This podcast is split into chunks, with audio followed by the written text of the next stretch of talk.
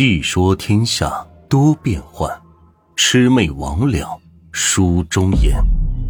欢迎收听由暖玉演播的民间鬼故事。今天的故事名字叫《乡村鬼事之起尸》。很久以前，有一个偏僻的小屯子，名叫做坟马架子。这个屯子里住着二十几户人家。其中一家坟姓是这个屯子的开辟者，也是这个屯子四十晌地的拥有者。用作现在的话说，他就是大地主，叫做冯老二。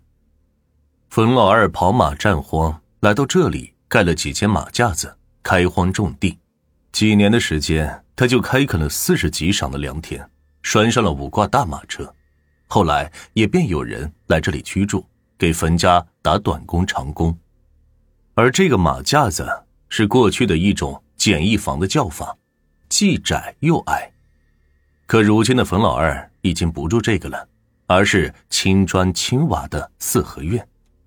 他开荒的土地也增加到了六十多上，已经有八架大马车了，雇了十几个长工，还有临时雇佣的短工。可这个屯的名字“冯马架子”就一直延叫了下来。冯老二是他的外号，本名叫做冯满仓。冯老二有七个姑娘，老大叫招娣，老二叫换娣，老三叫做代娣。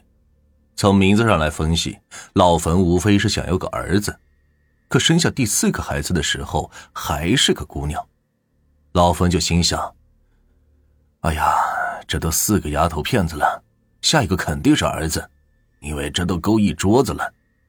于是，他给老四起名叫做“满桌子”，可送子观音偏偏就和他过不去。八年间，老冯的老婆又接二连三的给他生了三个，按他的话说，还是丫头片子。可老冯要生个小子的心愿还是那么强烈，给老五取名叫做“带小子”，老六叫做“跟小子”，老七“改小子”。后来，这七个女儿渐渐长大了。也真够让人羡慕的，这七个姑娘一个个长得水灵灵的，好不招人喜爱。无论人家怎么夸这老歪嘴有这七仙女一样的漂亮闺女，可他就是高兴不起来。俗话云：“不孝有三，无后为大。”他就认这个死理儿。可是这几年再怎么想要儿子，他也生不出来了。他老了呀。老歪嘴虽然嘴巴歪。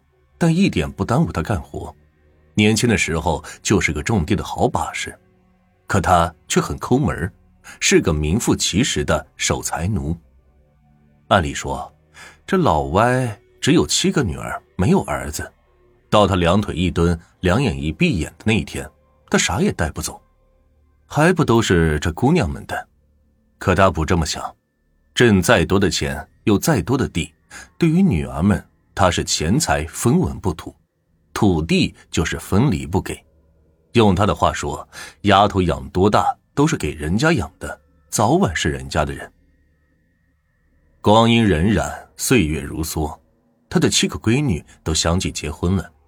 他嫁出去了六个丫头片子，最小的女儿给他招了个倒插门，一个女婿半个儿，表面上也算是了却了老歪嘴的一个续香火的心愿。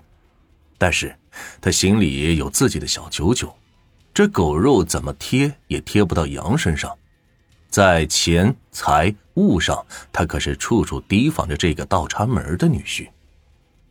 七十三岁那年，老歪嘴子身子骨就不如往年硬朗了，过了春天，一天不如一天，总闹毛病。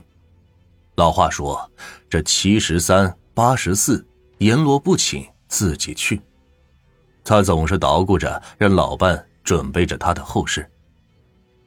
老伴儿啊，我呀这身子骨越来越不好了，我怕是过不去这个冬天了。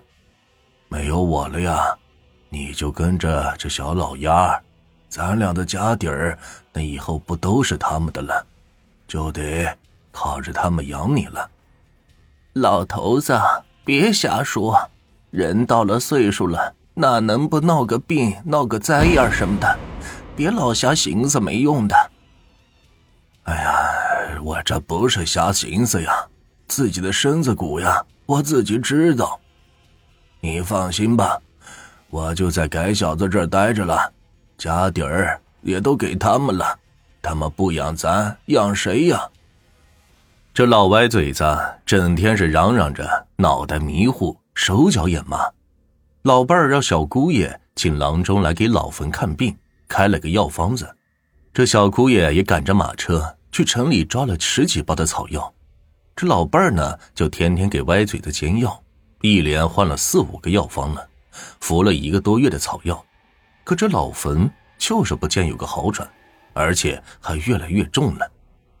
这说话也口齿不清，脑袋也是迷糊的越来越重，饭也吃不下了，人也瘦的跟脱了相似的。老伴儿也观察着老头子，心想这老东西怕是真的熬不过这个冬天了。老伴和闺女儿、女婿们。商量着给老歪嘴准备着后事这老头子干了一辈子了，虽说也没个正儿八经的儿子，但也算是个有钱的主，怎么也得让这老头子走得体面一些。于是就给他准备上了上等的松木棺材。这小姑爷呢，又是赶着马车拉着老丈母娘进城给老歪嘴买寿衣，这该准备的也都准备了。老冯好像也是知道了似的。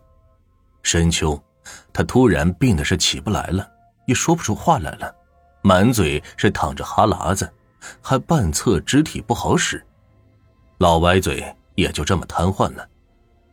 这老伴是急忙着让家里的伙计套上马车，分头去接那六个闺女和女婿。这家里半个儿也立马请来了郎中。郎中说：“这老歪得的是中风。”所以告诉老歪嘴的闺女和女婿们说：“这准备后事吧，老爷子这病的也不轻呢。”老歪是一阵明白，一阵糊涂，一连几天是米水不打牙，看来这老歪也是真的要不行了。老外的老伴看着老头病成这个样子，又着急又上火，女儿女婿们还得劝着他，安慰着他。这个时候。二闺女换地说：“娘，我大姑姐他们屯有一个黄大仙，看病看的可好了，要不让我家那口子套过马车去给接来给我爹看看？行，快让他们套车接来给你爹看看，快去。”